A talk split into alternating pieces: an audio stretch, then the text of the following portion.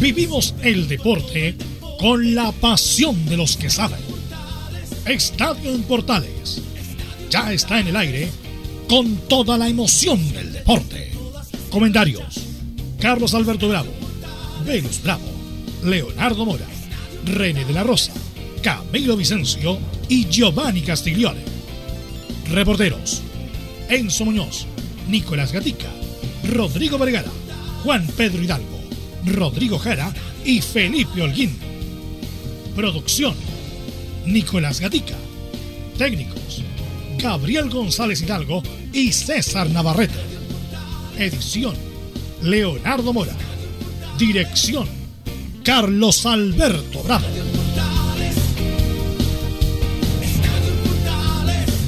Estadio en Portales es una presentación de Ahumada Comercial y Compañía Limitada. Expertos en termolaminados decorativos de alta presión. ¿Qué tal? Buenas tardes. Somos Estadio Portales en el aire, día 3 de agosto del 2020, iniciando nuestro trabajo con la información del deporte nacional e internacional. Estaremos juntos hasta las 15 horas, 3 de la tarde, Estadio en Portales. Vamos a ir con ronda de saludos de inmediato. Está por ahí don Nicolás Gatica, ¿cómo le va? Buenas tardes. ¿Qué tal? Sí, buenas tardes a toda la gente de Estadio en Portales. Bueno, en Colo Colo que tenemos novedades, algo eh, que se dio a conocer por varios medios de Aníbal Moza, que tendría pensado un poco recuperarse de todo lo malo que vivió con el plantel y planearía compensar a los referentes, principalmente los referentes de Colo Colo, con un millonario bono. Esos detalles, por supuesto, los tendremos durante la emisión. Perfecto, muchas gracias Nicolás Gatica. Nos vamos con el, hombre de la U, el hombre encargado de las noticias del cuadro universitario de la Universidad de Chile. Enzo Muñoz, ¿cómo estás tú? Muy buenas tardes. Buenas tardes, Carlos Alberto. En Universidad de Chile escucharemos las palabras que dejó la conferencia que no pudimos escuchar lamentablemente el día viernes. Además, el presidente, el presidente de la U, el nuevo presidente en realidad, Christian Auber, también dio sus declaraciones sobre su llegada a Universidad de Chile. Perfecto, muchas gracias. Eso y mucho más entonces con Universidad de Chile. Y saludamos de inmediato a nuestro distinguido colega y amigo, a Felipe Holguín, a quien le damos la más cordial bienvenida. ¿Qué tal, Felipe Holguín? ¿Cómo te va? Muy, pero muy buenas tardes y bienvenido.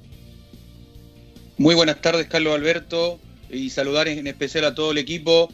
Eh, principalmente eh, mencionar lo de la Universidad Católica, Francisco El Gato Silva vuelve a entrenar con el cuadro de Universidad Católica tras superar una fractura en una lesión que lo dejó marginado durante seis meses.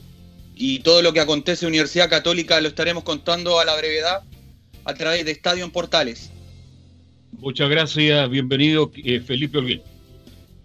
Bienvenido, ¿cómo está Y hay que presentar a nuestro. Ah, no, pues eso es lo más Al más importante, lo, que nos sostiene al aire en este momento. Pero lo presentamos ¿cómo? No, hay que darle. El eterno. No, no, no, no, no, gran profesional. Hay que darle la bienvenida solamente y que se incorpora nuevamente a Estadio en Portales como editor y como comentarista y como multihombre, eh, don Leonardo Mora. Así que no, no vamos a hacer mucha presentación, pero sí, obviamente con el cariño de siempre. ¿Cómo estás, Leo Mora? Bienvenido.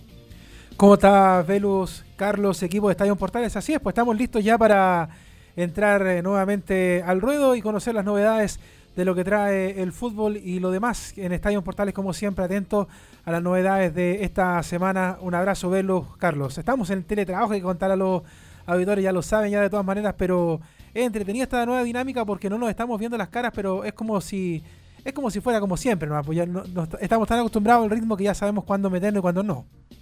Sí, señor, tenemos un trabajo muy bonito, excelente. Hemos tenido gran... Bienvenido entonces, eh, Leonardo Isaac Mora.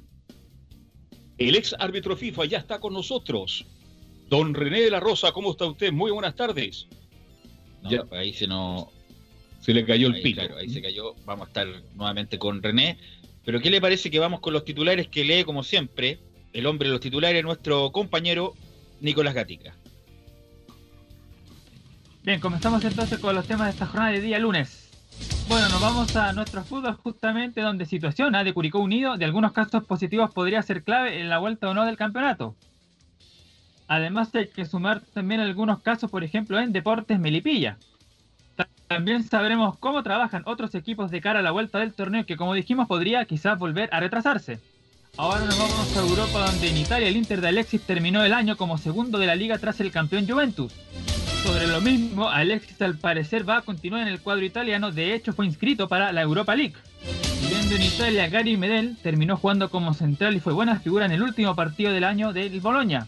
De hecho, para recordarlo, el Pitbull hoy cumple 33 años y por supuesto ha sido era que no bien saludado por el mundo del fútbol. Y finalmente también en Italia la Fiorentina, Eric Pulgara marcó un gol de penal y fue de hecho su mejor temporada en Europa.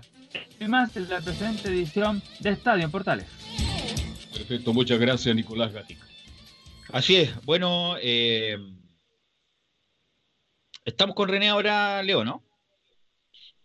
Creo que sí. ¿Se René. lo cortó? Sí, Velus. Ahí. Te escucho, ¿Cómo está René de la Rosa? Hola, buenas tardes a todos los oyentes de Portales, don Carlos Alberto, Velus y a todo el equipo. ¿Todo bien, René? ¿Cómo estuvo el fin de semana? Eh, tranquilo, tranquilo, eh, disfrutando eh, cómo va mejorando el clima y también va mejorando de a poquitito este asunto de la pandemia. Bueno, esta semana que íbamos, y entre comillas todo bien en los aspectos del reinicio de los entrenamientos de los clubes Leo Mora y en Curicó hubo un incidente, hubo contagiados, varios contagiados y los declararon ir en cuarentena a don Leonardo Mora. Claro, de hecho estuvo bien movido el, el inicio del fin de semana porque la verdad es que, bueno, no solamente Curicó, como lo decía Nicolás Gatica en titulares, Velus, en René, Carlos, eh, aparece también Melipilla. ¿Y por qué esto es importante? De hecho, ustedes la semana pasada lo estuvieron conversando. Es porque se estaba hablando de que probablemente la quincena o a fines de agosto se debería reanudar el fútbol y estamos hablando de justamente dos divisiones. Eh, Curicó que pertenece hace un tiempo ya a la primera A del fútbol y eh, Deportes Melipilla que está en la primera B. Entonces es llamativo que justo cuando ya va quedando poco, algunos equipos ya están pasando a la fase 3 de preparación para el retorno del fútbol, eh, algunos tengan que echar pie atrás porque lamentablemente eh, se le está complicando el panorama. De hecho, eso es lo complicado para, para Curicó como para Melivilla. Aunque lamentablemente para ellos también la NFP ya les dijo que si ellos atrasan es un problema de ellos, porque el fútbol ya más o menos se está tomando forma y debería comenzar, Velus. Además que lo que llama la atención, eh, viendo la crónica del Mercurio, es que eh, entrenar en un espacio cerrado a la gente de Curicó en un gimnasio. O sea, fuera totalmente los protocolos, Fernando Yáñez, que está a cargo de todo esto, eh, tiene un protocolo muy estricto y la gente Curicó desafortunadamente no lo respetó. Lamentablemente fue así un gimnasio cerrado, no se tomaron todas las medidas de seguridad y como lo dice Milán, el nuevo presidente del fútbol, bueno, es problema de Curicó, pero... Justamente que él fue hace un par de años presidente, presidente de Curicó. Mal Curicó, no, no responde a las expectativas. Pero yo tengo una duda, ¿y qué pasa con el caso Colo Colo? Ah, no, porque fue aislado. En un caso, aquí fue una cuestión colectiva. claro. Fue una cuestión colectiva, tuvo ese famoso contacto estrecho y tienen que ir a cuarentena. Eh, así que la nueva fecha es como el 28 de agosto, Leo, ¿no? O sea, entre comillas. Claro, de hecho hay que esperar porque eh, se supone que en el próximo Consejo de Presidentes ya se debería tener establecido cuándo va a ser el retorno del fútbol. Ahora, como te digo, estos dos equipos sí eh, estarían saliendo para atrás. O sea, Curicó no podría jugar tendría que nuevamente suspender la fecha por el tema de la cuarentena, porque eh, recuerda que al momento de que se detecta un caso de, COVID tienen que pasar 14 eh, días nuevamente eh, internados en un recinto sanitario, en sus casas, como, según como lo hayan determinado. Entonces son ya medio mes de para. Estamos recién a 3 de agosto, entonces ya significa que en la semana del 17 o del 24 recién podría Curicó Unido retomar las prácticas, pero ¿Te parece que escuchemos eh, a Rodrigo Jara porque tiene la información completa de lo que pasó este fin de semana eh, con el cuadro tortero y todo lo que pasó en el tema del coronavirus? Así que te escuchamos, Rodrigo. ¿Cómo te va? Muy buenas tardes y escuchamos las novedades de Curicó Unido y este caso de COVID-19. Gracias, colegas. No ha sido fácil los últimos días en Curicó. Por una razón muy simple, porque con la detección del caso de COVID-19 dentro del plantel, un miembro del plantel curicano fue detectado positivo por el coronavirus, han decidido que todos aquellos que tuvieron contacto estrecho con el contagiado realicen una cuarentena preventiva, más allá de lo que ocurra con los eh, resultados de los exámenes PCR que se practicaron en eh, las últimas jornadas aquí en la ciudad de Curicó y que resultaron negativos. Hablando de ese tema, hablando de esa situación, tenemos eh, la declaración de uno de los miembros del plantel curicano, Fernando Lascano, que nos cuenta mm, cómo tomaron los jugadores esta situación de tener a un compañero en el plantel contagiado por el COVID-19. Sí, obviamente te preocupa, es una situación incómoda, eh, nadie esperaba que pasara, tratamos de tomar todas las medidas sanitarias correspondientes, pero sabíamos que en algún momento iba a pasar, eh, nadie está libre de que de poder contagiarse y ahora que, dio un caso positivo, ojalá no se haya transmitido a, a de nosotros y, poder volver lo antes posible a, las prácticas que estábamos muy, la verdad, muy contentos de volver a, entrenar con todo el grupo. En el mismo contexto de lo anterior, vamos a escuchar a Fernando Lascano, jugador de Curicó Unido, que nos comenta cómo fue que se enteró de esta situación del contagiado, del positivo que resultó dentro del plantel de Curicó Unido. Escuchamos a Fernando Lascano en Estadio en Portales. Sí, hoy día recibí el llamado del Sereni después del almuerzo donde me informan que debo estar en cuarentena preventiva, así que ya desde hace un rato estamos encerrados. Así es como Curicó Unido ha enfrentado esta situación, nueva obviamente para todos, especialmente para el plantel albirrojo que ya se preparaba para el último tramo del regreso. Lo que cuenta la NFP es que ha dispuesto esta medida entendiendo que hubo un procedimiento no, adecuado que llevó a un incumplimiento de las recomendaciones de protocolo para entrenamiento. La determinación del eh, organismo rector del fútbol chileno a través de su comisión médica tiene por objetivo velar y resguardar la salud de todos los integrantes de la institución maulina, de sus familias y cercanos, con total apego a las disposiciones emanadas de la Seremi de Salud de la región eh, del Maule. Así que la NFP ha entregado este, este, comunicado y esta información, basándose por supuesto que se encuentra completamente conectada con toda la situación que está viviendo el Club Provincial de Deportes Curicó Unido, con el objeto de colaborar y dar estricto cumplimiento a las recomendaciones, tanto de la autoridad sanitaria como la gente del sector deportivo. Así que con esa información eh, cerramos nuestro contacto desde Curicó. Les contamos toda la situación del cuadro albirrojo que tiene dentro de su plantel a un eh, contagiado con COVID positivo que está cumpliendo la cuarentena, al igual que el resto del plantel. Cualquier información que tengamos respecto a novedades se las estaremos informando oportunamente en Estadio en Portales. Desde Curicó, Rodrigo Jara, muy buenas tardes. Gracias, Rodrigo. Y acotar además a lo que decía Carlos Alberto de que están entrenando en un gimnasio precisamente porque el recinto donde normalmente entrenan eh, es más pequeño, entonces por eso tuvieron que trasladarse hasta este lugar, Carlos, para poder tener más espacio y lamentablemente aún así la gente de Curicónido terminó con un contagiado. Lamentablemente. Sí, pero disculpa, gimnasio René, gimnasio, claro, está lleno de manillas, de cosas donde se puede infectar. Eh, fue una mala decisión, René, estar en un espacio cerrado, independiente de los problemas que hayan tenido con su centro de entrenamiento lamentablemente sí, eh, eh, es un hecho súper lamentable por asunto de, de, del inicio del campeonato. Eh, me parece muy mala la, política de que eh, se tendrán que arreglar entre... es culpa de Curicó en realidad, sí, pero esto es en común, en común para todo el fútbol. es una desventaja deportiva automáticamente si Curicó parte más tarde, lamentablemente por una responsabilidad de ellos, sí, igualmente el equipo de Melipilla, imagínense. Eh, son equipos los que mencionamos con anterioridad en programas que no tienen las mismas condiciones, a, lo mejor son un poco irresponsables, sí, pero también tienen que tomar las medidas y lamentablemente esto va a retrasar, yo creo que, no sé si el inicio del campeonato, sino que yo creo que eh, en la parte deportiva yo encuentro que va a ser muy eh, desleal, a eso voy, desleal. O sea, no va, a, bueno, o sea, no desleal porque fue responsabilidad de Curicó, pero va a retrasar su, entrenamiento, su entrenamiento, su entrenamiento del grupo que venían bien y lamentablemente muchos de sus jugadores van a tener que hacer cuarentena obligatoria. Lo comentamos algo el viernes, eh, René, ¿los árbitros están entrenando dónde ahora? En, el, en eh, pero están haciendo en forma parcializada. Hoy día tuve la oportunidad de hablar con Julio Bascuñán eh, por ámbito de, amistad y también de, laboral y él me dice que está entrenando a partir de las 8 de la mañana, 8 y media de la mañana, entrenan en dobles, en una sola jornada, pero se van turnando, van haciendo una rotación entre los árbitros durante todo el día. Así que hay jornada aproximadamente de 4 horas que están entrenando todos los días, de lunes a viernes, pero eh, parcializado, en el sentido son 6, 7 árbitros, eh, entrenan, se, se bañan en sus casas, no se están bañando en Quilín, se van en sus, vehículos correspondientes eh, con todas las medidas sanitarias y después viene el relevo con otros árbitros y así van sucesivamente para pasar todo en la cantidad de árbitros que cubre lo que es primera división y primera vez. Así que bueno, ojalá que lo de Curicó no haya ningún contagiado porque están obviamente con cuarentena preventiva. Eh, ¿Algo más con lo de Curicó, Leo, no?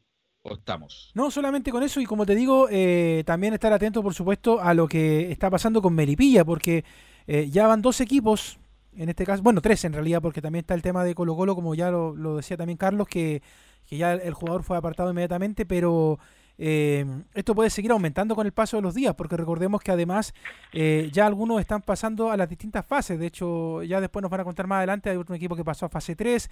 Entonces, esto está recién comenzando en realidad, porque está todo, son todos protocolos de prueba, ¿no? hay nada que sea 100% efectivo. Así es, el, como por ejemplo, bueno, ahí nos va a comentar los clubes de más grandes ya están en la fase 3 que van a ser ya fútbol o fútbol con el plantel entero. Bueno, alguien que está en un equipo nuevo, eh, que, pasó del Morelia al Mazaclán, es Valdivia, René de la Rosa, Carlos Alberto Bravo, y pudo la, tuvo la posibilidad de conversar en estos días con la prensa, con muchas cosas que eh, no había hablado hace tiempo, el mago Valdivia. Y Leonardo, vamos a escuchar la primera de Valdivia respecto de que, bueno, obviamente que está cerca del retiro, ya Valdivia tiene 35 años, si me ayuda Nicolás Gatica, eh, y vamos a escuchar la primera de Valdivia que nos dice cuándo y en qué club piensa retirarse. Lo quedé, ¿verdad? Solo que cuando ya el pase ya me quede corto, cuando eh, las pretemporadas ya no las aguante físicamente. Em, sé, si, si ni Dios lo quiera, tengo alguna lesión grave, de, de las gravísimas. Eh, es todo relativo por todos lados, o sea. tengo muchos lazos en los dos lados, o sea, es difícil decir, no, allá porque acá no. Yo en Colo Colo, eh, o sea, Colo Colo me dio todo a mí. Independiente de lo último que pasó, no podría yo ser un mal agradecido y no sé, Alberto, ¿habrá ganas de Colo Colo en algún momento de, repatriarlo? Eh, ya tuvo la idea que Valdivia que se retirara en Colo Colo, tuvo un incidente ahí con Mario Sale, la dirigencia, que ganaba mucha plata y se fue. ¿Tú crees que habrá ánimo para que Valdivia vuelva, René? Yo creo que sí, yo creo que sí, porque eh, a Valdivia es un jugador el cual ha sido el jugador diferente. Ha sido diferente en el aspecto de, de juego, de personalidad en la cancha, así que yo creo que sí, que tiene que eh, sumarse eh, gran cantidad de alternativas para que él se pueda retirar se pueda retirar en, en Colo Colo, en, su club de, de, creación. Pero nada en duda, eh, René, nada en duda de la calidad, pero que, que, está más arriba de la coronilla con la actitud de Valdivia, por eso... Por eso se fue. lo mismo que Suárez, lo mismo, lo mismo. Son las mismas condiciones, ¿en qué sentido? Alguna, a lo mejor el motivo es diferente, pero lamentablemente eh, para el hincha, yo creo que es lo mejor para una figura tan emblemática como Valdivia, retirarse en Colo Colo sería un sueño para cualquiera. Esperemos que se pueda solucionar. ¿Tú qué crees, Leo? ¿Habrá ánimo para que Valdivia se retire en Colo Colo en, el corto plazo? No, queda otra. Es, que sabes que la situación de Colo Colo es rara, ¿eh? incluso para después hablarla cuando estemos directamente en el reporte Colo Colo. Eh, porque estábamos hablando de que hace, un, hace unas semanas estaban Colo Colo hablando de problemas económicos eh, y ahora le quieren ofrecer eh, bonos a los referentes. Yo no sé si Colo Colo tiene la plata para pagarle a un nuevo paso a Jorge Valdivia, porque además el, camarín de Colo Colo, eh, como lo decía René, no, no, es, no es muy fácil de manejar, entonces la verdad es que es complicado porque personajes como Jorge Valdivia, el mismo Esteban Paredes y, no sé, otros tantos que han pasado, Agustín Orión, por mencionar la Barroso, por mencionar la lista, eh, hacen que, la estadía en Colo Colo no sea fácil para nadie. Primero, para los dirigentes, que tienen que estar todo el tiempo negociando por subirle el sueldo a estos jugadores o mantenerlo. En segundo lugar, para los técnicos, que en este caso Gualberto Jara, el que está en la actualidad en Colo Colo, eh, no es fácil manejar un camarín con, con, este tipo de jugadores que perdón la palabra, pero son los cabrones del, equipo. Entonces, a veces manejan mucho más ellos eh, lo que quiere pasar en cancha que el propio DT o la propia dirigencia. Entonces, una figura como Jorge Valdivia, la verdad es que es bien complicada de manejarla. Yo creo que los que estén a cargo de la dirigencia de Colo Colo lo van a pensar 10 veces si que quieren elegir que Jorge eh, eh, vuelva o no. El, hincha sí, el hincha a ojos cerrados me imagino que quiere que Jorge Valdivia pase nuevamente por Colo Colo. Claro, los hinchas estamos todos de acuerdo en que Valdivia se retire en Colo Colo las pretensiones económicas tienen que ser muy distintas a las que él tenía cuando partió de Colo Colo. Porque los tiempos en Colo Colo no están, pero también tengo la duda. los tiempos del mundo tampoco están. Claro. Pero extraño lo de Colo Colo que el señor Musa salga ofreciendo 550 millones de pesos para repartirlo entre los jugadores más avesados, más Porque tenían contratos de derechos de imagen que va, iban a incluir en el sueldo. Entonces, el cortarle el sueldo, les cortaba esos derechos de imagen. Bueno, pero la, cuando hablemos de Colo Colo. Si yo fuera presidente de Colo Colo, Velo, yo queriendo como quiero a Valdivia por su fútbol, por extraordinario, creo que ya no están los tiempos para que vuelva a Colo Colo. Definitivamente no, porque Colo Colo tiene que levantar cabeza, tiene que tratar de ser campeón del fútbol chileno y tratar de meterse definitivamente en lugares de alzada en la Copa Libertadores. Así que yo creo que el tiempo de Valdivia ya pasó en Colo Colo. Vamos a seguir escuchando a, Valdivia y la actualidad con el fútbol chileno. Leo, y vamos a escuchar a Valdivia respecto de un posible nuevo llamado a la selección. La verdad que va a depender de lo que, lo que esté haciendo acá, eh, en, el nivel que yo eh, pueda estar, la importancia que pueda tener eh, mi nominación a la selección y no, si se da la, la nómina, que no sea una, una nominación por, de cariño, por decir alguna cosa, em, porque no iría. Bueno, si hablamos que la vuelta Colo Colo, René, eh, ¿tú crees que se tiene un buen nivel? Bueno, aunque Chile no tiene muchos jugadores de gran nivel, ¿con Rueda puede que tenga alguna chance lo ves muy difícil? Yo lo veo súper difícil. Eh, escuché tu comentario anterior, pero yo creo que no, esto es muy difícil. Eh, ya día, no sé, bueno, ahí eh, te va a ayudar ahí en la edad, 35, 36 años, yo creo que hay que dar la oportunidad, en qué estamos el recambio, no hay muchas figuras como bien dices tú, pero yo creo que, que no, yo creo que Valdivia está bien que se venga a a Colo Colo, que arruine su situación, pero para la selección yo creo que con el dolor de mi corazón, porque yo tampoco hay una renovación y tiene que existir. Sí, parece que se cayó René, estaba hablando No, no, no, no, estoy escuchando. De hecho, lo, ah, escuchamos súper bien. Sí, escuché, se escuchó todo. De hecho, eh, eh, estoy totalmente de acuerdo contigo, René, porque la verdad es que, a ver, pasan, pasan dos cosas. Yo creo que eh, con el dolor del alma para Jorge Valdivia y para la gente, los hinchas de él y de Colo Colo, yo creo que ya Jorge Valdivia ya no está para la selección. O sea, el, cambio, el cambio tiene que ser casi inmediato pensando ya en las clasificatorias porque... no, y además que se ha probado ya con otros jugadores que puedan tomar en la posición de Jorge Valdivia y ha resultado dentro de lo que se puede en la selección chilena. Y sabes que yo también coincido con Carlos Alberto Velux de que tampoco incluso para Colo Colo. Ya, eh, la verdad es que, con todo respeto, pero basta ya de estar trayendo eh, jugadores que, que, ya, ya cumplieron su ciclo en realidad. La, Colo Colo, el fútbol chileno necesita ya también hablar de recambio. Sí, bueno, ya está viviendo el, invierno. Imagínate, Paredes, cumplió 40 años y sigue, sigue, jugando en Colo Colo. Vamos a escuchar la última de Valdivia, porque si lo dice Valdivia es que hay que atenderlo. Valdivia nos dice, yo creo que ya no existe el 10 clásico. Yo creo que un 10 clásico, mejor dejarlo así. Hoy en día son muchos los equipos que dejaron de lado el 10 clásico, ¿cachai? Pero ese 10 clásico que, lo veis siempre entre, entre los centrales contrarios con los volantes de contención o, a la espalda del contención, eh, cada vez es más difícil encontrar, eh, encontrar en un equipo. Tiene toda la razón porque el, el 10 ha cambiado. El 10, obviamente, entre los volantes y los, y los centrales contrarios es muy difícil porque es muy difícil jugar de espalda uno lo que hace muy bien es Valdivia jugar de espalda, que es un don. Jugar de espalda es un don, es muy difícil. Son pocos los que tienen esa, esa condición. Entonces los 10, los buenos para el fútbol, han tenido que retrasarse, jugar al lado del volante central y de ahí armar el juego.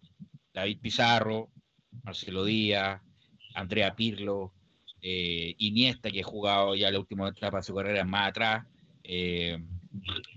Y así una cantidad de jugadores en el Manchester City, el mismo que se acaba de ir, el español, no me acuerdo cómo se llama, el español, el zurdo. a ver si me ayuda Nicolás Gatica, el zurdo español, Silva, ¿no? Silva, David Silva. Ese tipo de jugadores ya no juegan detrás del, detrás de los delanteros, muy cerca de los centrales, más bien se retrasan, eh, porque es muy difícil, porque hay mucha gente, poco espacio, René, en ese espacio.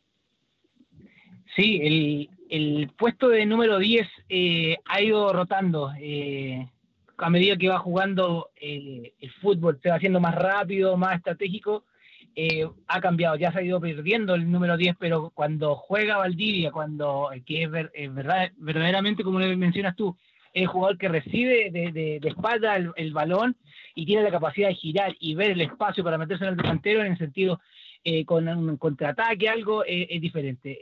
me tocó ver un video hace muy poco de Valdivia con, con jugando con la selección con Uruguay, que recibe el balón de espalda y se pasa le hace un caño al uruguayo que el uruguayo pasó y, lamentablemente no, salió gol, pero era una jugada extraordinaria y que fue alabado eh, mucho por la prensa. Usted habló del caño, del caño fusiles, justamente Leo, vamos a escuchar esa, la parte del famoso túnel, caño, hoyito, como se dice acá en Chile, de eh, Valdivia Fusiles. O sea, lo he visto un montón de veces porque lo suben en todos lados. De hecho, la Conmebol creo que lo, subió también por el tema de la mantente la sana distancia, sí. Y nada, es, como. o sea, es bacán ver, eh, ver que te recuerdan esa jugada.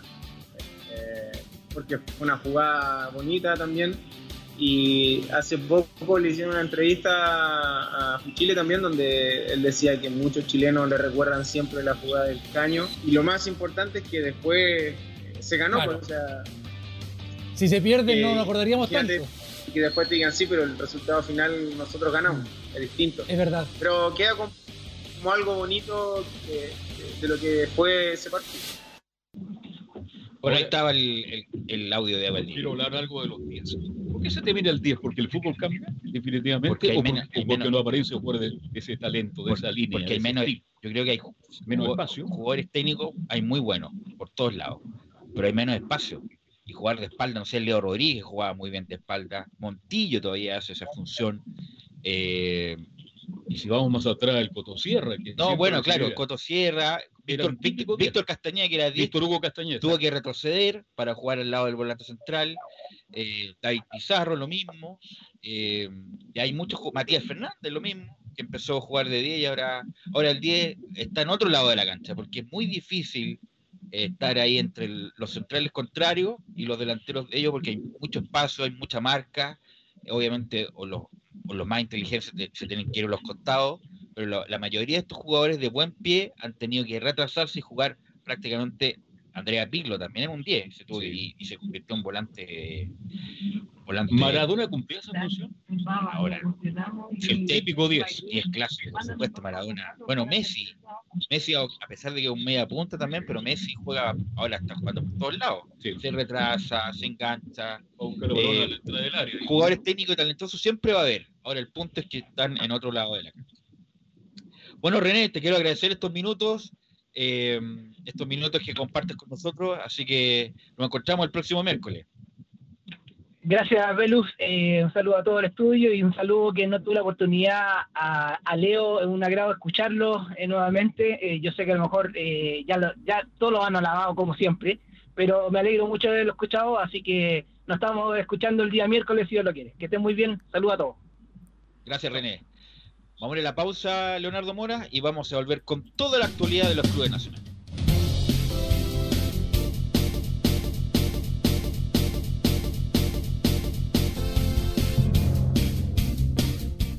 Radio Portales le indica la hora. 14 horas, 3 minutos. AIG Legal es un estudio de abogados cuya misión es entregar una asesoría directa, veraz y personalizada para todos los ciudadanos. Contamos con especialistas en derecho de familia, herencias y derecho laboral, entre otras áreas. Visita nuestra página web www.aiglegal.cl o comunícate con nosotros y agenda una reunión sin costo al número más 569 73 04 67 92 AIG Legal. ¿Quieres tener lo mejor y sin pagar de más? Las mejores series de televisión, los mejores eventos deportivos, equipo transportable, películas y series 24/7. Transforma tu TV a Smart TV. Llama al 973-718989. Twitter arroba panchops. Una mirada distinta, con reflexión, profundidad. La encuentras en www.opine.cl. Ya lo sabes www.opine.cl. Somos tu portal de opinión. Visita www.radiosport.cl, el sitio web de la Deportiva de Chile. Programas, noticias, entrevistas y reportajes, podcast, radio online y mucho más. Todo lo que pasa en todos los deportes lo encuentras en www.radiosport.cl la Deportiva de Chile en Internet. Termolaminados de León, tecnología alemana de última generación. Casa Matriz, Avenida La Serena, 776 Recoleta. Foro 22 622 56 76. Termolaminados de León.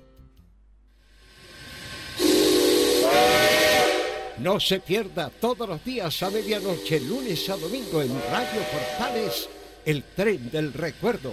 Conduce Salvador Fernández. Solo canciones inolvidables de su época. Contáctese con Salvador Fernández al foro 22 319 7959. Le esperamos esta medianoche con el tren del recuerdo en Estación Portal.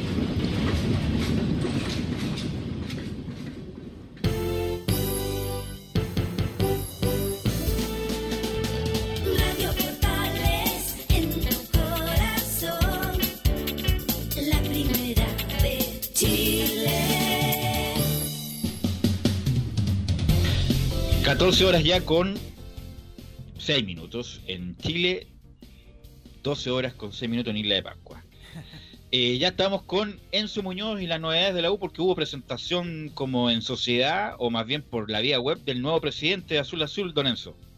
Sí, tal como tú lo señalas, Christian Over habló precisamente con las redes sociales del cuadro azul. Pero antes de eso, una efeméride, por así decirlo, porque el día sábado se cumplieron 21 años del debut de Johnny Herrera. Esa vez estaba al mando César Bacha, era un partido contra Santiago Morning en el estadio Santa Laura precisamente. Expulsan a Superman Vargas, que era el arquero titular, y termina ganando la U 2-1 con, eh, con gol de Santiago Morning, que le hace precisamente a Johnny Herrera, un, un ex compañero suyo, obvia- eh, obviamente en la U. Estamos hablando del caso de Diego Rivarola, con quien conquistara juntos la, la Copa Sudamericana, pero lamentablemente la última semana no, no se han ido llevando bien eh, ambos jugadores, así que obviamente un saludo para Johnny Herrera, que, que estuvo de, de aniversario de su debut, 21 años eh, como futbolista eh, profesional. Esa vez lo hizo debutar César Bacha, como lo decía, en el estadio Santa Laura contra Santiago Bornin. Además, una particularidad también, Leo Mora, eh, nuestras redes sociales recordaron ese hecho y nos hizo un me gusta, un like, eh, Johnny Herrera, ¿no? Sí, pues ah, ahí estuvo reaccionando a, a Don Enzo, que está a cargo ahora del Instagram de la Portales, para que la gente lo siga ahí en arroba Radio Portales. ¿Y, y te acuerdas de, de- de todo el peso que tenía en ese momento Johnny Herrera Velus, ah, eh, después apodado como Superboy también, porque de hecho no le gustaba mucho claro. ese apodo.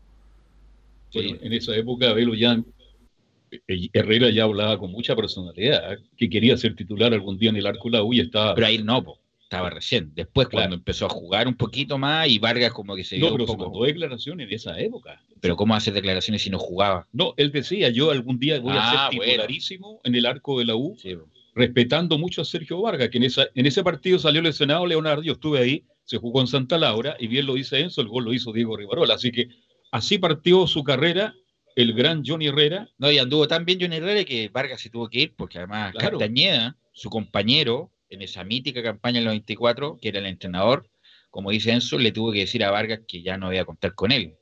Allá más, recordemos todo lo que pasó en esa época, Sergio Vargas no quería ir a la banca, no, porque era un hombre muy grande, con mucho peso como ir a la banca, y se sentaba en el lado sur del Estadio Nacional, y toda la barra cantaba. Superman, Superman, Superman, haciendo una presión importante para que volviera a jugar Enzo Muñoz. Y un saludo para, para César Bacha, que estaba justamente dirigiendo en esa época la U de Chile. Podríamos. Vamos a invitar va- un día. Vamos a invitar uno de estos días justamente para recordar justamente uno este hecho que nos ah, comenta Enzo. Claro, de hecho, si tú puedes, Sí. quieres eh, ahí eh, marcar hitos, por ejemplo, como lo que decía Enzo, eh, esto de debutar ahí Johnny Herrera, pero después tú puedes marcar eh, algunos otros hitos de, Johnny Herrera en su carrera, al menos en la Universidad de Chile, por ejemplo, recordar la campaña del 2004 en el norte, después saltarse eh, al periodo, como lo decía el mismo Enzo, eh, glorioso de la U en los últimos años, la Copa Sudamericana, el tricampeonato, todo ese periodo, una Copa Libertadores que llegaron a una semifinal, o sea, bueno, la Copa Chile con La Martín Copa Chile, La. Serena. Sí, pues en- allá en La Serena, de infarto, donde de hecho Johnny Herrera tuvo que marcar también, al igual como lo hizo en ese partido en el norte del 2004, el penal. Así que, y bueno, lamentablemente, como también lo indicaba Enzo, que se fue por la puerta de atrás, producto de todas las desavenencias de, de Azul Azul y cómo lo hicieron, que fue bastante turbio en realidad la salida de, de Herrera, pero ahí algo, un- una aspirina, una, una, una caluga, podríamos decir, le tiró Christian Auber también eh, a, a Johnny Herrera cuando llegó en estos días al AU. Yo creo que con la llegada de Auber algo se va a hacer, porque Herrera no se puede ir, a- ir así independiente, que las dos partes estaban agotadas. Pelayo le tiró.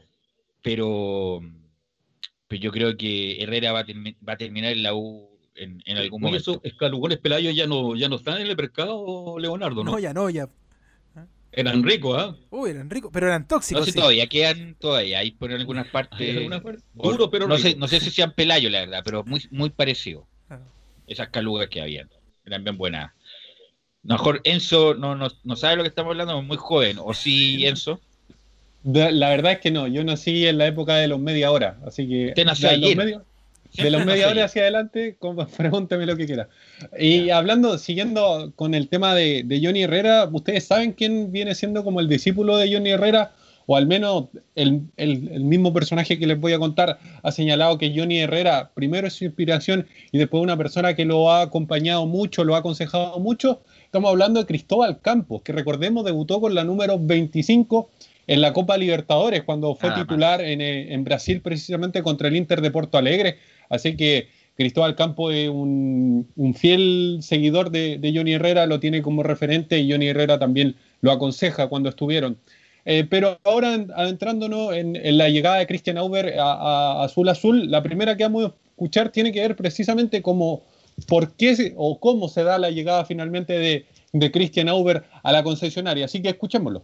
Eh, mi retorno a la U se gesta en base a una invitación que me hace Carlos Heller a fines del año 2019 para integrarme al directorio con la idea de reemplazar a Jorge Burgos. Eh, desde febrero de este año he participado del directorio y en el último directorio del mes de julio, eh, a razón de la renuncia de- del presidente José Luis Navarrete, se me- se me ofrece la posibilidad de tomar la presidencia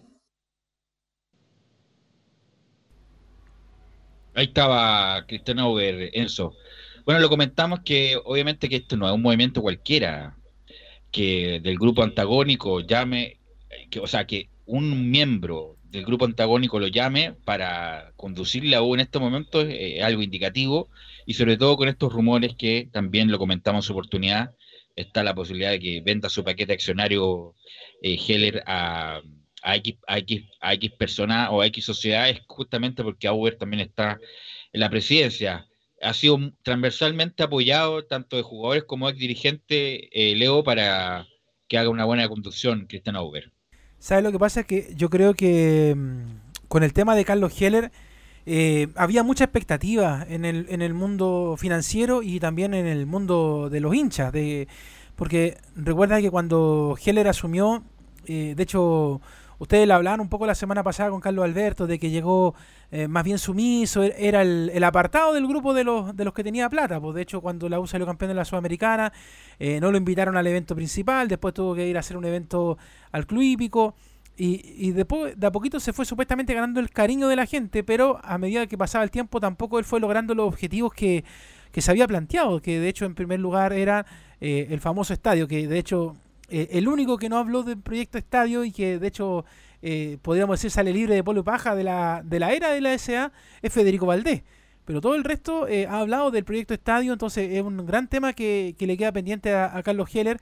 Después, obviamente, los fracasos económicos. De hecho, sin ir más lejos, el año pasado yo creo que tuvo una de las campañas más nefastas de, de los últimos, ¿cuánto? ¿20 años? Podríamos decir, superando a otros técnicos, Basualdo, eh, Capitano. De hecho, la U otra vez estaba viendo el tema del descenso el año pasado, hasta que llegó el estallido social. Entonces, la verdad es que a Heller no le resultó nada. Yo le aconsejaría, esto es solamente un consejo, si yo fuera asesor comunicacional de, de Cristian Auber, le diría, eh, Cristian, piano piano, porque la verdad es que ya lo vi dando unas declaraciones respecto a este mismo tema a la tercera hace algunos días, y la verdad es que mejor no, mejor dedicarse a, lo que la U tiene que hacer ahora, que es en primer lugar mantener el buen ritmo que tenía cuando comenzó el torneo ahora, hasta antes que ocurriera la para por el coronavirus, y eso, eh, mantenerse en primera, tener buenos jugadores, después ver cómo asegurar a jugadores como Aranguis, por ejemplo, que que están por ahí también siempre en la duda, que se puede ir, que no se puede ir. Eh, estos días también eh, había otro jugador que también eh, apareció este fin de semana, no sé si viste una nota, Velus, que por ahí también tiró un, un darlito así como, cómprenme, justamente Carlos Cornejo, que dijo, cómprenme. Entonces, yo creo que esos son los objetivos en, el corto y mediano plazo. sin duda, sin duda, sin duda, esto los estadios es una cosa que de años, de historia de la U, de, de un deseo, que en algún momento, si es que no sé, estaremos vivos, para ver alguna vez algún estadio de la U.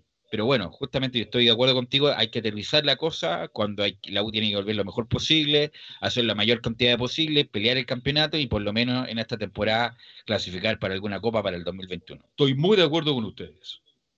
Auber tiene que llegar a hacer lo que puede hacer de acuerdo a lo que tiene hoy la U. Es malo ofrecer cosas a largo tiempo, ni siquiera comentarla. Cuando se le pregunte a futuro, él diga, no, ese tema no lo voy a tocar por ahora, más adelante tal vez, pero ahora no es el momento. El momento es que la U se mantenga bien en la primera división del fútbol chileno. Ojalá Dios quiera el próximo año tenga pretensiones de llegar a una Copa Libertadores con un no, pues este año tiene que clasificar para alguna Copa para jugar el próximo año Copa. Y, para el próximo año tener una buena actuación a nivel internacional. Enzo. Siga, sigamos escuchando a Cristian Uber que habla sobre qué le puede entregar a la U, por ejemplo. Lo que yo le puedo entregar al club, en mi opinión, es eh, mi experiencia. He sido un profesional que le ha tocado trabajar en el ámbito del deporte durante muchos años, toda, toda mi vida para ser eh, concreto. Eh, trabajé en Azul Azul desde el año 2007 al 2015, aprendí mucho en esa época y hoy día vengo con toda esa información más la experiencia que he tenido en otros ámbitos de mi vida para ponerla en pro del club en pro de sus eh, hinchas y con el objetivo de, hacer lo mejor posible. Enzo. Sí, ahí escuchamos precisamente las palabras de, Christian Auber sobre lo que él le puede entregar, su experiencia señalaba precisamente el dirigente. Pero ahora pasemos derechamente a, la, pelotita, por así decirlo, decir que, que al, al, menos Universidad de Chile se encuentra en fase 3 de, de este plan retorno de, del fútbol. Y, fue precisamente Hernán Caputo que abordó este tema sobre el retorno del fútbol derechamente de la competición. Así que escuchemos al técnico de la U que habla sobre el retorno al fútbol. Escuché también, lo compartí recién, que la fecha, y aparte que se había hablado también en un momento que podía ser entre el 15 y el 20, lógicamente tendrá que ratificarlo el gobierno, ¿no? Como, como va todo. Vuelvo a decir, creo que lo ideal como se generó desde un inicio, este, entre cuatro a seis semanas hubiese sido lo ideal para estar en un alto nivel competitivo. Nos tenemos que adaptar, como es parte de, y si tenemos que estar en cuatro semanas, por lo menos a nosotros, ¿no? que desde que se dio este permiso en la cuarentena para competir, eh, lo tendremos que hacer. Ahí estaba la declaración de Caputo, que cuatro semanas mínimo, a lo mejor pueden ser dos más, justamente por lo que pasó en Curicó, ahí tendrá que definirlo Pablo Milat, que te va a haber una reunión de directorio el día miércoles, Y ahí se va a determinar, yo creo. Además, ayer nos envió un documento, Leo Mora, de la NFP respecto a los protocolos de, de la iniciación del campeonato, inclusive el protocolo también para los medios de comunicación. Así que ojalá tarde o temprano, o a mediados de agosto, a fines, de, agosto, se va a iniciar el fútbol Enzo y con la U en la cancha. Claro, la idea, al menos la Universidad de Chile, bueno, tiene las condiciones, por así decirlo, tiene un centro de entrenamiento bastante grande, por lo cual no, le no les ha sido difícil cumplir con, los protocolos que, marca la NFP, por lo demás siempre antes de entrar al Centro Deportivo Azul se le toma la temperatura y dependiendo de, si tienen menos de, de 37.5 de temperatura pueden entrar, si no se activan los protocolos obviamente para ver si es un caso positivo. Al menos hasta ahora eh, le han hecho todos los exámenes, hicieron exámenes el día jueves me parece, y, no hubo ningún eh, jugador contagiado por COVID-19, así que la U tiene, tiene marcha verde, por así decirlo, para seguir entrenando de la mejor forma, ya obviamente alistándose para llegar a la fase 4, que ya sería derechamente eh, más competencia, por así decirlo, porque ahora están en pequeños grupos haciendo fútbol reducido, pero ya cuando se ingresa a fase 4 podrán tener incluso la posibilidad, ¿por qué no? Si es que se demora mucho en comenzar el campeonato, de jugar partido amistoso. Ayer, bueno, usted leyó la, leyeron la nota que salió de Cornejo en la tercera. Es un jugador con 24 años, interesante. ¿Hay que comprarlo, definitivamente? O la mitad de un paso, no sé, o probar el préstamo. Hay muchas modalidades para que pueda continuar. Ahora, no sé si comprar, lo que pasa es que llevamos tan poco que a lo mejor si Cornejo hubiera seguido con el ritmo, a lo mejor en esta altura estaríamos diciendo habría, habría que comprarlo. Pero como se cortó el campeonato antes, eh, demostró condiciones, por supuesto, tiene muy buena dinámica, buen pie, además es muy inteligente tácticamente, pero hay que, hay que verlo, por hay que ver cómo termina el campeonato para evaluar, me imagino, los, los, directores deportivos, el técnico, si, lo, si será necesario comprarlo. De hecho, a mí me tiene, ¿cuál es tu opinión? O Leo, Leo. Me tiene bien ilusionado, Carlos Velo, el, el, el medio campo que se conformó en la U eh, en esta temporada, que, que con sabia joven. de hecho, eh, Galani también es otro de los que también está mostrando lo suyo. Ya lo decíamos anteriormente, eh, Pablo Aranguis, aquí está Cornejo, un poquito más arriba Montillo. La verdad es que está bien peleado toda esa zona del, medio campo hacia arriba, en los de salida, en la contención. Entonces, la verdad es que, como dices tú, Velo, lo que falta es, probarlo, o sea, ver si es que ahora que se reanuda el fútbol, eh, tiene las condiciones las mismas que estaba mostrando quizás antes de la para, eh, y ojalá mejor. Eh, y, ver la posibilidad, pero yo tampoco iría por el pase completo, yo iría por medio pase, hacer una negociación por ahí, porque la verdad es que si hablábamos de que Colo Colo... Las lucas tan, tan escasas. Claro, si Colo Colo no tenía plata, hablábamos hace un rato, menos la U, así que la verdad es que mejor por ahora, insisto, todos los equipos que, que quieran negociar, primero veamos cómo funcionan en cancha los jugadores. Enzo. Sí, así que eso con, con la Universidad de Chile, como les comentaba, ya está en fase 3 de, de los entrenamientos y obviamente sigue entrenando pensando derechamente ya la, la próxima semana, ¿por qué no? Incluso a finales de semana empezar la fase 4 derechamente. Claro, esa fase 4 ya es jugar amistoso, ¿no? Sí, sí, es como, es básicamente la fase 3 se trata de fútbol para, para, que la gente lo sepa, la fase 1 es sin interacción con otro compañero, la fase 2 es como darse pases, pero a larga distancia obviamente, la fase 3 viene siendo fútbol reducido, la fase 4 es ya entrenar todos juntos, por así decirlo, obviamente, y se puede dar el, tema de los amistosos, pero esas son más o menos las fases de este plan retorno del fútbol. Ok, gracias Enzo, gracias por tu reporte. Ya estamos conectados con nuestro compañero Nicolás Gatica. ¿Algo me quiere indicar? No, no, no. Ah, ya. Nicolás Gatica para que nos actualice de Colo Colo, que también hubo noticias en la prensa respecto a este famoso bono para ciertos referentes, Nicolás Gatica. Sí, después vamos a hablar nuevamente también de la celebración de Paredes, que tuvo 40 años, incluso algunos datos del jugador de Colo Colo, pero primero, claro, lo que hemos adelantado en titulares justamente sobre lo que está pasando últimamente. De hecho, en un intento por recomponer las relaciones con los referentes del plantel de Colo Colo, ya sabemos quién es, Aníbal Moza, presidente de Blanco y Negro, eh, está buscando la manera de compensarlos con un millonario bono. Esto fue publicado este domingo, claro, por el diario La Tercera, pero también replicado por varios medios, y por supuesto nosotros también lo comentamos. Esto es así, se trata de una compensación que incluye un gasto cercano a los 550 millones de pesos, algo que Moza ya propuso en el directorio del miércoles pasado.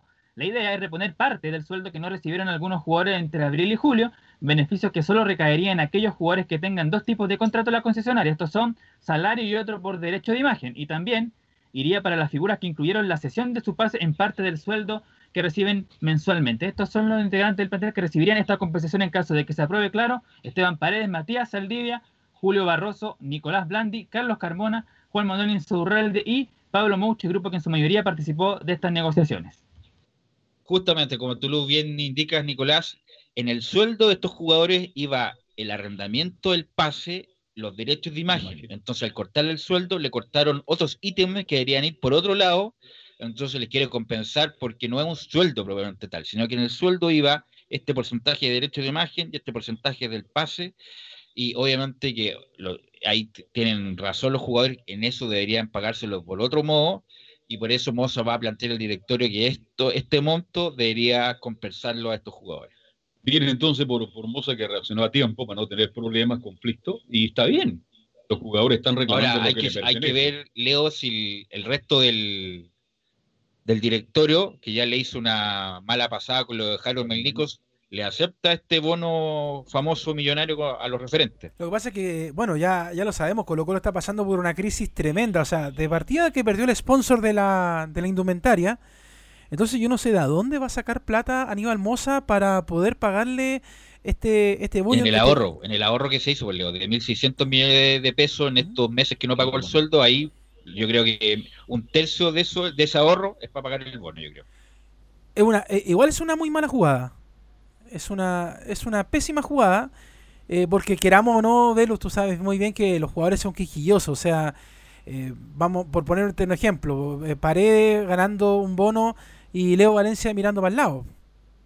Entonces. Es que, es que depende, es que lo que pasa, Leo, es que esos jugadores tienen ese tipo de acuerdo, el resto no. Estos jugadores tienen este acuerdo de que en el sueldo va el pase y va los derechos de imagen. No todos tienen el mismo contrato, por eso se les quiere compensar, porque como se les rebajó el sueldo, esos ítem iban en el sueldo, no como el resto de los jugadores que tienen otro tipo de contrato. Por eso quiere compensar a estos jugadores. A lo que voy yo, Velus, es éticamente o moralmente, como tú quieras verlo, ¿se ve bien esto? Pensando de que todo el plantel de Colo Colo se tuvo que bajar el sueldo. Tuvo que pasar a la, tuvo que pasar de acuerdo, Leo. Lo que pasa no es se que, ve bien por ejemplo, Lo, lo, vamos a graficar para que la gente entienda. En Radio Portales está Leo Mora y Enzo Muñoz. Leo Mora, aparte del sueldo, se le paga un bono por rendimiento y por esta cuestión del, de la pandemia, ese bono de rendimiento iba en el sueldo, por lo tanto lo vamos a cortar también. Pero a Enzo Muñoz se le pagaba el sueldo nomás. Entonces hay que compensar a Leo porque ese bono por rendimiento se le tuvo que cortar por la pandemia, pero en algún momento hay que pagarlo. Y es un contrato distinto al que tiene Enzo Muñoz. Por eso es como independiente que, independiente que sin el detalle puede sonar injusto, pero yo le encuentro razón que de alguna manera de compensar a estos jugadores porque la parte del sueldo iba otro tipo de cosas. Yo creo que eh, dentro de la interna y para afuera no se ve bien. ¿ah? Eh, más allá de, que ciertamente es justo o no es justo, pero el ejemplo, no sé, mirándolo en, equipos de regiones, me imagino que echan la mirada en Colo Colo y dicen, chuta, qué manera de despilfarrar dinero a pesar de que, de que se ahorró. Porque, porque tú, claro, porque tú me dices, Belu, bueno, este, este, tema, este dinero se, se, ahorró en el tiempo que estuvieron con la ley de protección de empleo, entonces deberían haberles pagado el sueldo normal mientras se, mientras se estaba trabajando. O sea, mientras se estaba parado más bien. Pero, pero bueno, es, un tema de Colo Colo. No, no, pero es que si cada uno. En el mundo se hace, claro. Sí, claro. a mí me pasó muchas veces. Insisto, pero insisto, no, son, no son platas negras, pero insisto, para no, para no pagarlo de una, para no pagarlo de una, se le abonaba en el sueldo justamente estos derechos de imagen y la sesión del pase que hacían estos jugadores Nicolás Gatica. Claro, así que en eso está entonces a ver qué va a pasar en los próximos días si se aprueba o no este bono de 550 millones. Pero claro, vamos a algunas efemérides, como ahí Enzo Muñoz contaba el, el, inicio de la carrera de Johnny Herrera en la U, nosotros vamos a hablar de, bueno, el no Esteban Paredes, que todos sabemos, cumplió el día primero de agosto 40 años y de hecho la, la, la Conmebol, por supuesto, lo saludó a Paredes y, por supuesto, destacó el rol de goleador que tiene Paredes con 22 goles, es el máximo artillero chileno en la historia de la Copa Libertadores. 20 goles los marcó con Colo Colo y dos lo hizo con la Universidad de Concepción. Así que es el máximo goleador chileno de la Copa Libertadores, pero claro, está lejos, por ejemplo, de los 29 de, Ávila, colombiano, de los 54 de Alberto Spencer, ecuatoriano, 31 de Onega, de, de, la, de Argentina, y por supuesto de Roche y Morena de Uruguay, que hicieron 37 goles. Está bastante lejos de ese monto, pero por lo menos, claro, ahí Paredes llegó a 20 goles. Y otros datos del jugador de Colo -Colo, no, es por bajarle, no, es por bajarle el perfil a, a Paredes, en esto, nadie, es decir, 40 años un ejemplo. Pero todos los goles que hizo en Copa Libertadores lo hizo en fase de grupo, nada relevante, nada importante. No hizo ningún gol, oh, y Colo Colo pasó a cierta fase con un gol de pared. No, no es culpa de pared, es culpa de Colo Colo, que a excepción de los cuartos de final que pasó con Atlético Nacional, no hizo nunca un gol relevante, trascendente para Colo Colo en Copa Libertadores en otro tipo de ronda, y no en rondas iniciales. Y los jugadores que nombró Catica, Alberto Spencer, centro delantero goleador ecuatoriano extraordinario, jugador de Peñarol, que ganó título. Fue compañero de Elías Figueroa, me Sí, pues. También eh, Remino Omega, un jugador extraordinario. Pero en fin, no tiene culpa Paredes. No es por bajarle el perfil, no, gran carrera, tiene 40, hay que 40 años y sigue jugando Paredes. Así que un, un ejemplo para, para las nuevas generaciones, Nicolás Gatica. Claro, otro récord de Esteban Paredes, bueno, máximo goleador de primera división con 216 goles, máximo goleador chileno, ya dijimos, la Libertadores con 22, único jugador en ser goleador de campeonato de primera división en seis oportunidades, apertura 2009, clausura 2011, clausura 2014, apertura 2014, clausura 2015 y torneo nacional 2018, además, bueno, máximo goleador de Colo Colo en torneos internacionales con 21 tantos, máximo goleador de Colo Colo a la Universidad de Chile con 15 anotaciones y jugador más veterano en convertir en La Roja, con 36 años, 239 días en ese famoso partido frente a Venezuela, camino a Rusia 2018. Sí, una risa socarrona ahí de Nicolás Gatica. Sí, ¿tú crees, Leo, que, claro, Leo, que está bien que Paredes continúe o se dio de retirado en ese famoso gol con la U y ahí en el pic de su, de su carrera? Claro, yo creo que era el momento para que Paredes dejara colgar a los botines y se fuera como el referente que es de Colo Colo. Ahora, bueno, lamentablemente por el tema de la pandemia, eh, él mismo lo, eh, en una entrevista con La Cuarta decía eh, retirarse en Colo Colo, pero si lo quiere hacer con público, estadio lleno, el monumental de bote a bote, va a tener que ser el próximo año. Entonces, yo creo que se está dilatando una, una cosa que incluso puede terminar mal. ¿Ah? Eh, porque hay ídolos colocolinos, bueno, ya lo, hablábamos en el bloque anterior, Humberto Suazo y otros que pasaron en el último tiempo, el mismo Jorge Valdía, que la verdad es que tampoco se fue con, con gloria, sino que no se fue bien en, en, en esta pasada de Colo Colo.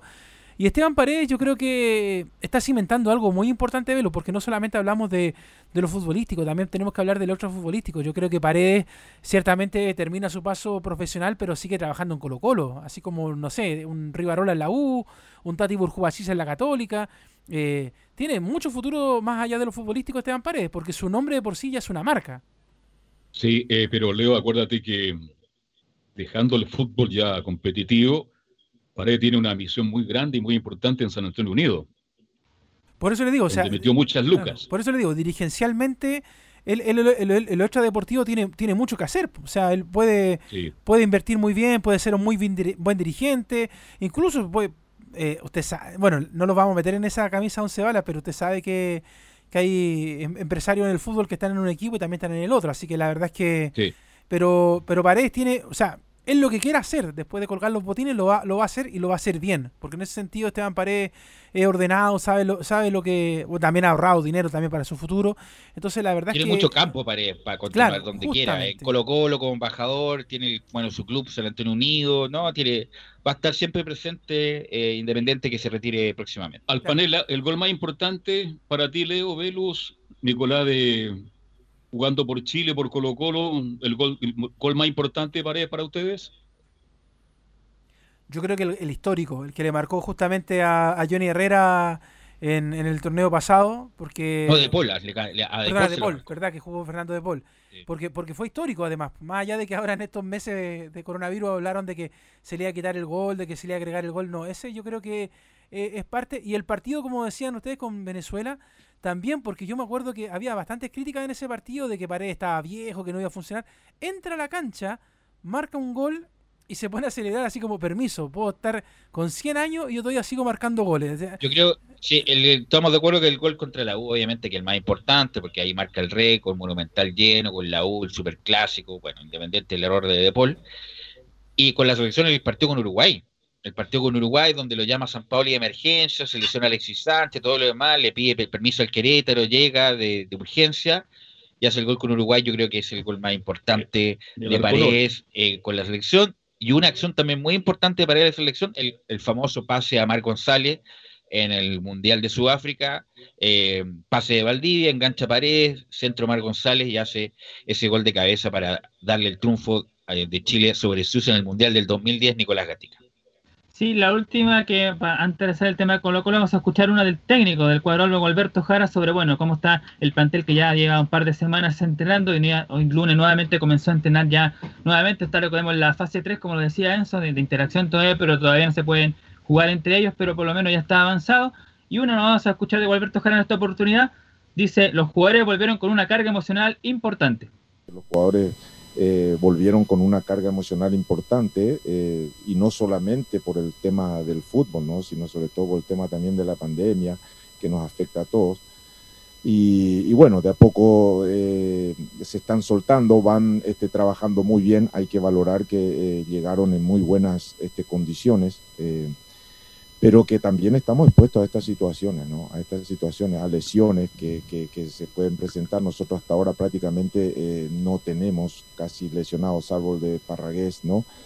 Y, y, nos estamos preparando bastante bien, pero vuelvo a repetir, eh, no, y la mayoría de los equipos no van a llegar en condiciones, ¿no? Eh, vamos a tener que ir adaptándonos a las situaciones que se puedan ir presentando y manejando también las, eh, las posibilidades que nos van a brindar eh, con estos cambios que se vienen, ¿no? Sobre todo con, lo, con la posibilidad de recurrir a los cinco cambios y manejar también la posibilidad de ir este, rotando este, los equipos, ¿no? Ahí estaba o Alberto Jara, que hay que también es como darle un, una, una, una, vitamina para talento, lo talento, en el hablar, en muchas cosas. ¿no? A punto de, de, Le falta más energía. De, de pestañear. ¿Algo más, Nicolás Gatica, de Colo Colo? Sí, lo último para cerrar con Colo Colo, bueno, se trata de unas palabras que dio Julio Barroso, o mejor dicho, el representante de Julio Barroso, o los cercanos, digámoslo así, mejor cercano Julio Barroso, que pese a que termina el contrato, recordemos el defensor de Colo Colo a fin de este año del 2010, de 2020, su intención es seguir jugando, pero también ha manifestado su deseo de seguir ligado a la institución, ya sea en algún cargo en las divisiones menores del club para ser entrenador o primero tiene que ser el curso. Así que ahí está Barroso, termina el contrato a fin de año, o sea, pero todos los jugadores de Colo Colo que terminan quieren quedarse. quieren quedarse, va a haber mucha gente esperando cupo, porque todos quieren terminar en Colo Colo, algún cargo, alguna cosa. Hay que recordar que a Barroso en la última renovación se le bajó el sueldo sí. bastante. Y no sé si Barroso, Inzarrábal de Paredes, Mauche. Una, Paredes otra cosa. Mauche, Mauche que lo escuché a, a, hoy día en Superfútbol, en Teis Sport, que lo único que quería re renovar en Colo Colo, no sé si se, se ve en la realidad eso, Leo. ¿eh?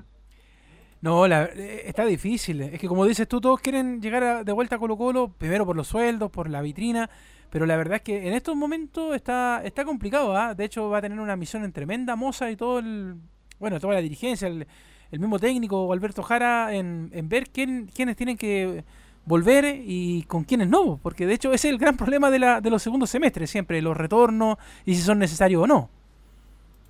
Así es, ¿algo más Nicolás Gatica? Estamos, estamos ok.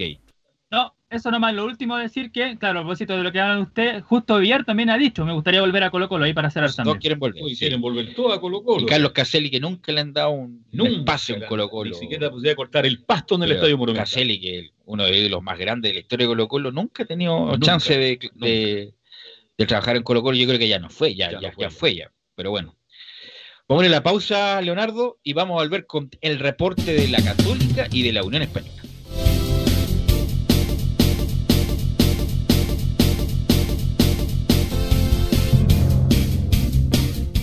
Radio Portales le indica la hora.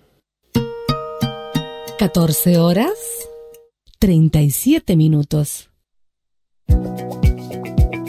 AIG Legal es un estudio de abogados cuya misión es entregar una asesoría directa, veraz y personalizada para todos los ciudadanos. Contamos con especialistas en derecho de familia, herencias y derecho laboral, entre otras áreas. Visita nuestra página web www.aiglegal.cl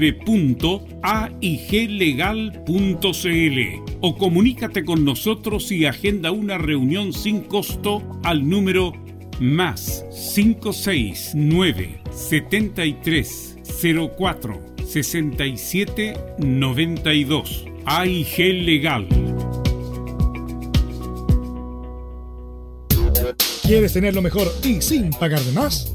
Las mejores series de televisión, los mejores eventos deportivos, equipo transportable, películas y series 24/7. Transforma tu TV a Smart TV. Llama al 973-718989. Twitter arroba panchops.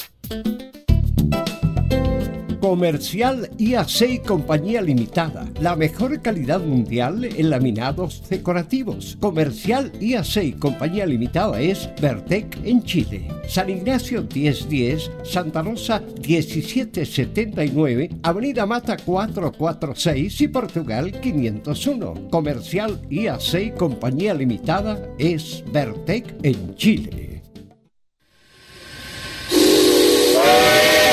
No se pierda todos los días a medianoche, lunes a domingo en Radio Portales, el tren del recuerdo. Conduce Salvador Fernández. Solo canciones inolvidables de su época. Contáctese con Salvador Fernández al foro 22 319 7959. Le esperamos esta medianoche con el tren del recuerdo en Estación Portal. Porque lo bueno puede ser aún mejor. Prepárate a conocer la evolución de la Primera de Chile. Bienvenido a Portales Digital. Ingresa ya a www.radioportales.cl y descubre nuestra señal en vivo en audio y video. Además del tradicional 1180m. Mantente al día con las últimas informaciones de Chile y el mundo e interactúa con nosotros a través de nuestras redes sociales en Facebook, Twitter e Instagram. Recuerda www.radioportales.cl La nueva multiplataforma de la Primera de Chile ahora es aún mejor.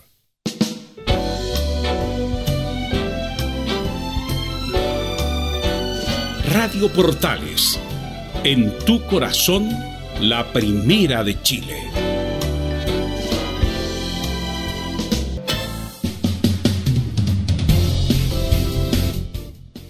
Bien, seguimos haciendo estadio en Portales y ya nos metemos con el informe de Universidad Católica. Ya leímos la bienvenida, la cordial bienvenida. Esperamos que esté mucho tiempo con nosotros a nuestro distinguido colega y amigo Felipe Holguín, más conocido como el mágico del gol. Bien, Felipe, te escuchamos con el informe de Católica. Muy buenas tardes, Carlos Alberto. Muchas gracias por ese recibimiento a cada uno de ustedes.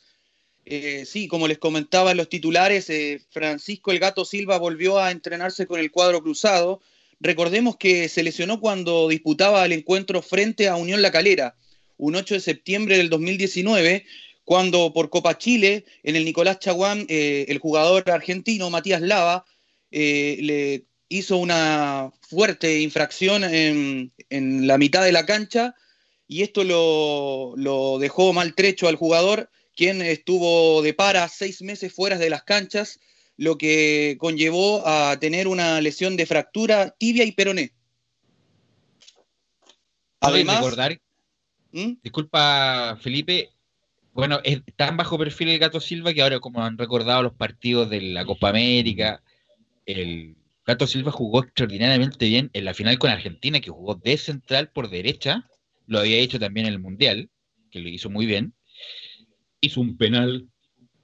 Sí, pero no, pero lo hizo muy bien de central. Y Marcelo Díaz, que se lesionó con México, jugó el partido con Colombia, que ayer lo vimos, lo repitieron, y el Gato Silva jugó muy bien. Pero de eso han pasado ya cuatro años, y más encima con una lesión grave, importante. Eh, llegó de Independiente, donde jugó poco, jugó poco y lamentablemente tuvo la, tragedia de, lesionarse. Ojalá vuelva, porque eh, con el, obviamente que a volver, pero que vuelva a 50% de esa capacidad que le dimos, porque va a ser aporte de la Católica, aunque en los partidos que jugó en la Católica tampoco lo vimos del todo bien. Así que es una interrogante la vuelta futbolística, Felipe.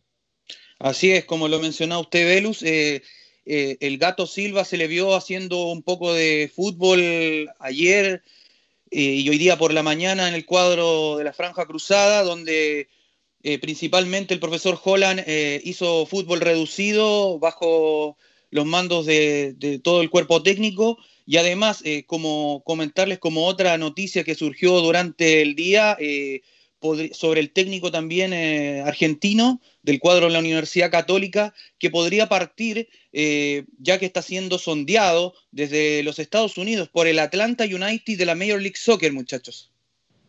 Ah, bueno, sería una muy mala noticia para la Universidad Católica. Lo estamos conociendo a Holland en Chile y, y queremos verlo más. no, yo creo que, va a respetar el contrato. Va a respetar el contrato. Yo creo que el próximo año puede ser Atlanta, el equipo donde fue campeón Gerardo Martino hace un, año, dos años, fue campeón de la MLS, con un equipo que tiene plata. Así que, eh, bueno, es una, oferta más de las varias que van a, salir de aquí al término del mercado. ¿Usted cree que se va a Holland de la Católica, Leo Mora? Espero que no, ¿ah? porque de hecho, eh, Católica en los últimos eh, meses, años, ha hecho muy buenas negociaciones. De hecho, yo le felicito al Tati así por lo que ha hecho con Beñat San José, con todos los que han pasado. Y con Ariel Holland también le pegó el palo al gato. Entonces, la verdad es que sería bastante lamentable de que no cumpliera eh, su acuerdo. Aunque, como dice Velo, yo también creo que lo va a respetar y que va a cumplir el, tiempo con la Católica. Y además, los últimos test técnicos que han pasado por la UC, insisto, han hecho unas campañas brillantes. Más allá de que después el equipo no responda como se espera en la Copa Libertadores pero la verdad es que en general eh, han sacado muy buenos réditos. De hecho, yo creo que la Católica es la que goza de mejor salud económicamente y futbolísticamente hablando en los últimos tres años. Sí, Felipe.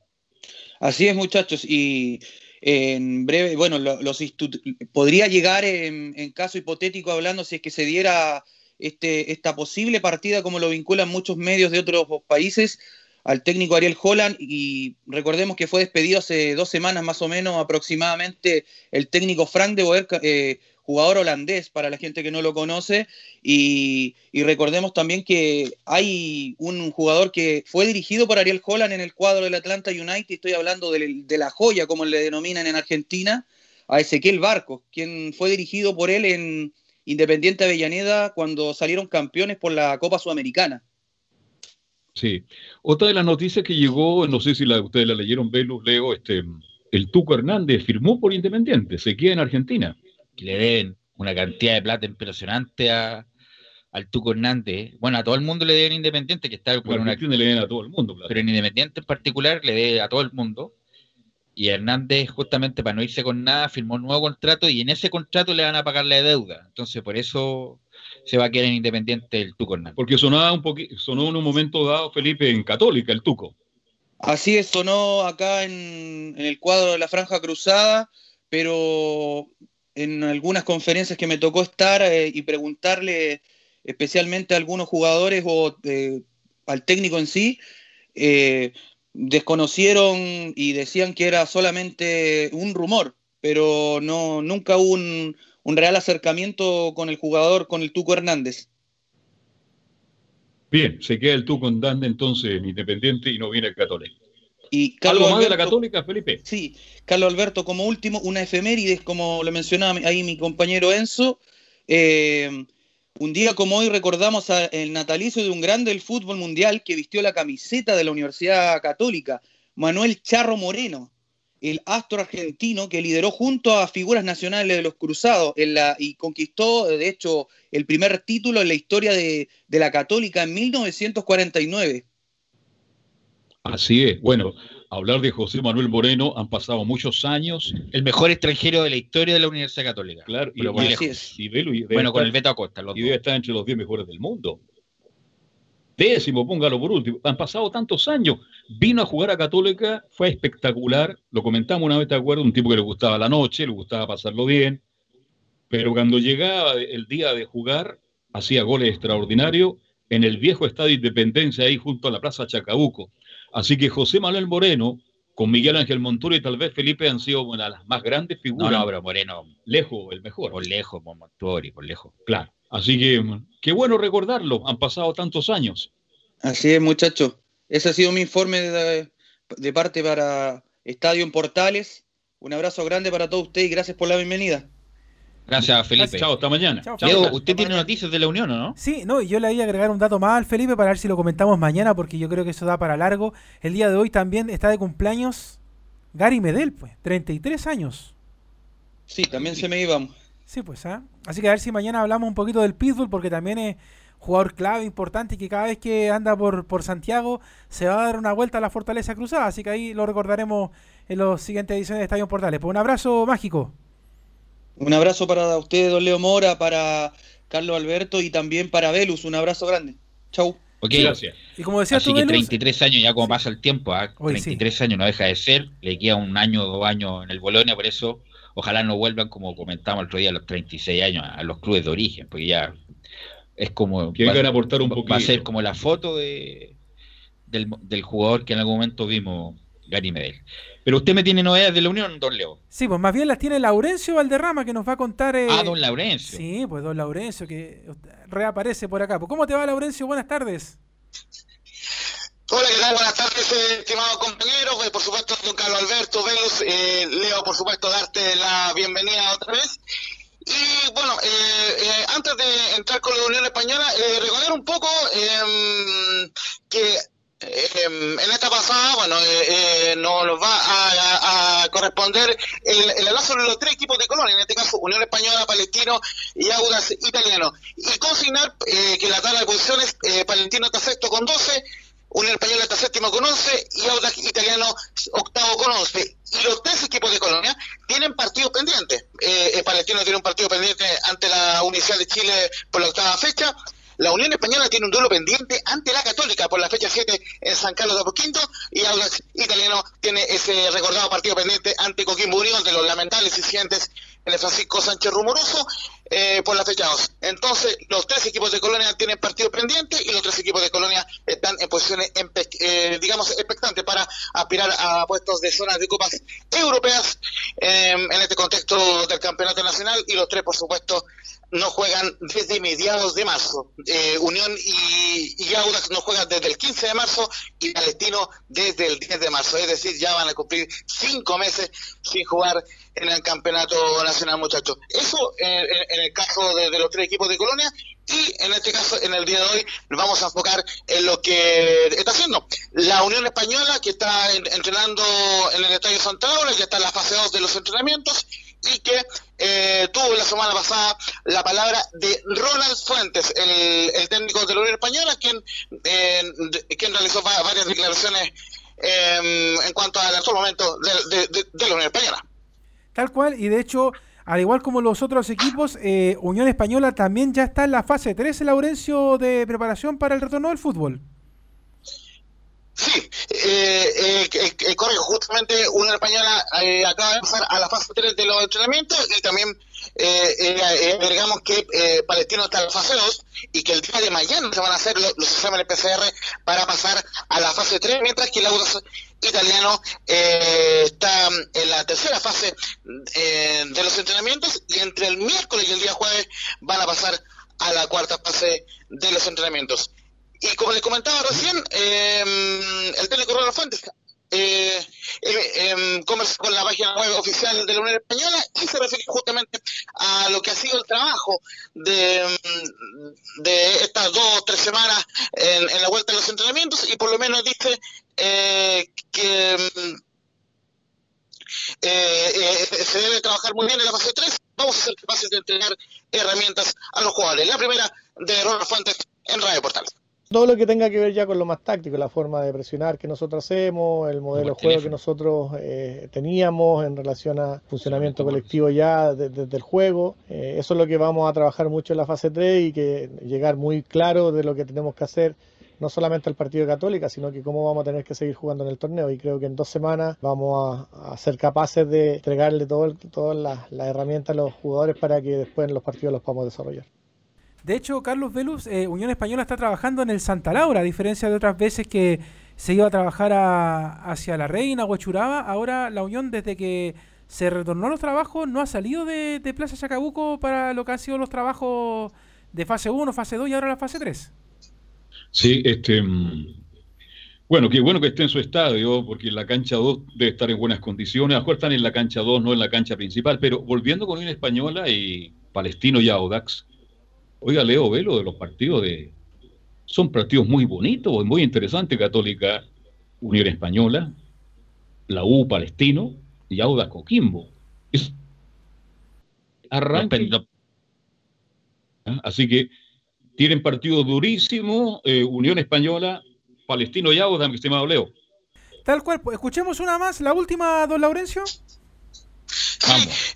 Eh, justamente eh, el entrenador de la Unión Española se refiere al, partido con la Católica. Recordemos que por un tema de la normativa con el NFP, los partidos pendientes, que son varios, digamos, en este campeonato nacional, pero eh, ya les nombré los tres que le corresponden al equipo de Colombia, por normativa, el primer partido de la Unión sí o sí tiene que ser ante el actual puntero y el actual campeón, la Universidad Católica. Así que vamos con Ronald Fuentes, quien dice que el partido ante la Católica lo tomaremos como clásico cuando se juegue y porque la Católica es el puntero del campeonato. Primero es un clásico para, para, la gente Unión Española y nosotros lo vamos a tomar así, como un partido clásico. Eh, sabemos que Católica es el puntero y uno de los equipos que mejor juega en el país, no solamente ahora, sino que viene de 3-4 años donde ha marcado una supremacía futbolística con un plantel bien armado, con, una idea de juego muy clara. Y nosotros trataremos con nuestras armas de, tratar de generarle muchos muchos problemas. Eh, sabemos a lo que juega Católica, nos prepararemos bien para ese partido. Estamos con mucha confianza en que podemos hacer una buena presentación futbolística, independiente del rival. Nosotros también estamos acostumbrados a ser protagonistas y es lo que vamos a retomar también en este inicio o reinicio de torneo. Esperemos que lo que, lo que preparemos como táctico lo, lo hagamos de buena manera y podamos sorprender a Católica y, y producirle mucho daño. Gracias, don Laurencio. ¿ah? Y en la semana seguimos hablando del resto de los equipos de Colonia.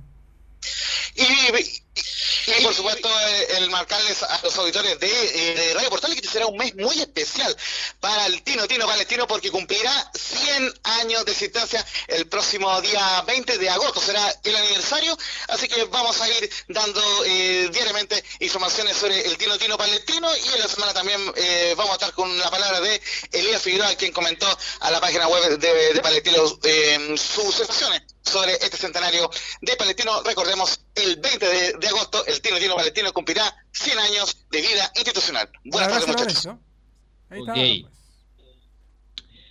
Pues. gracias a Laurencio, estamos ya en la hora. Gracias muchachos, a Nicolás Gatica, en su Muñoz, por supuesto, Leo Mora y a todos los que trabajaron hoy. Así que nos vamos a reencontrar mañana, mañana a las 13.30 horas en la nueva, nueva edición de Estadio Portales. Que tengan buenas tardes. Fueron 90 minutos con toda la información deportiva. Vivimos el deporte con la pasión de los que saben. Estadio en Portales fue una presentación de Almada Comercial y Compañía Limitada. Expertos en termolaminados decorativos de alta presión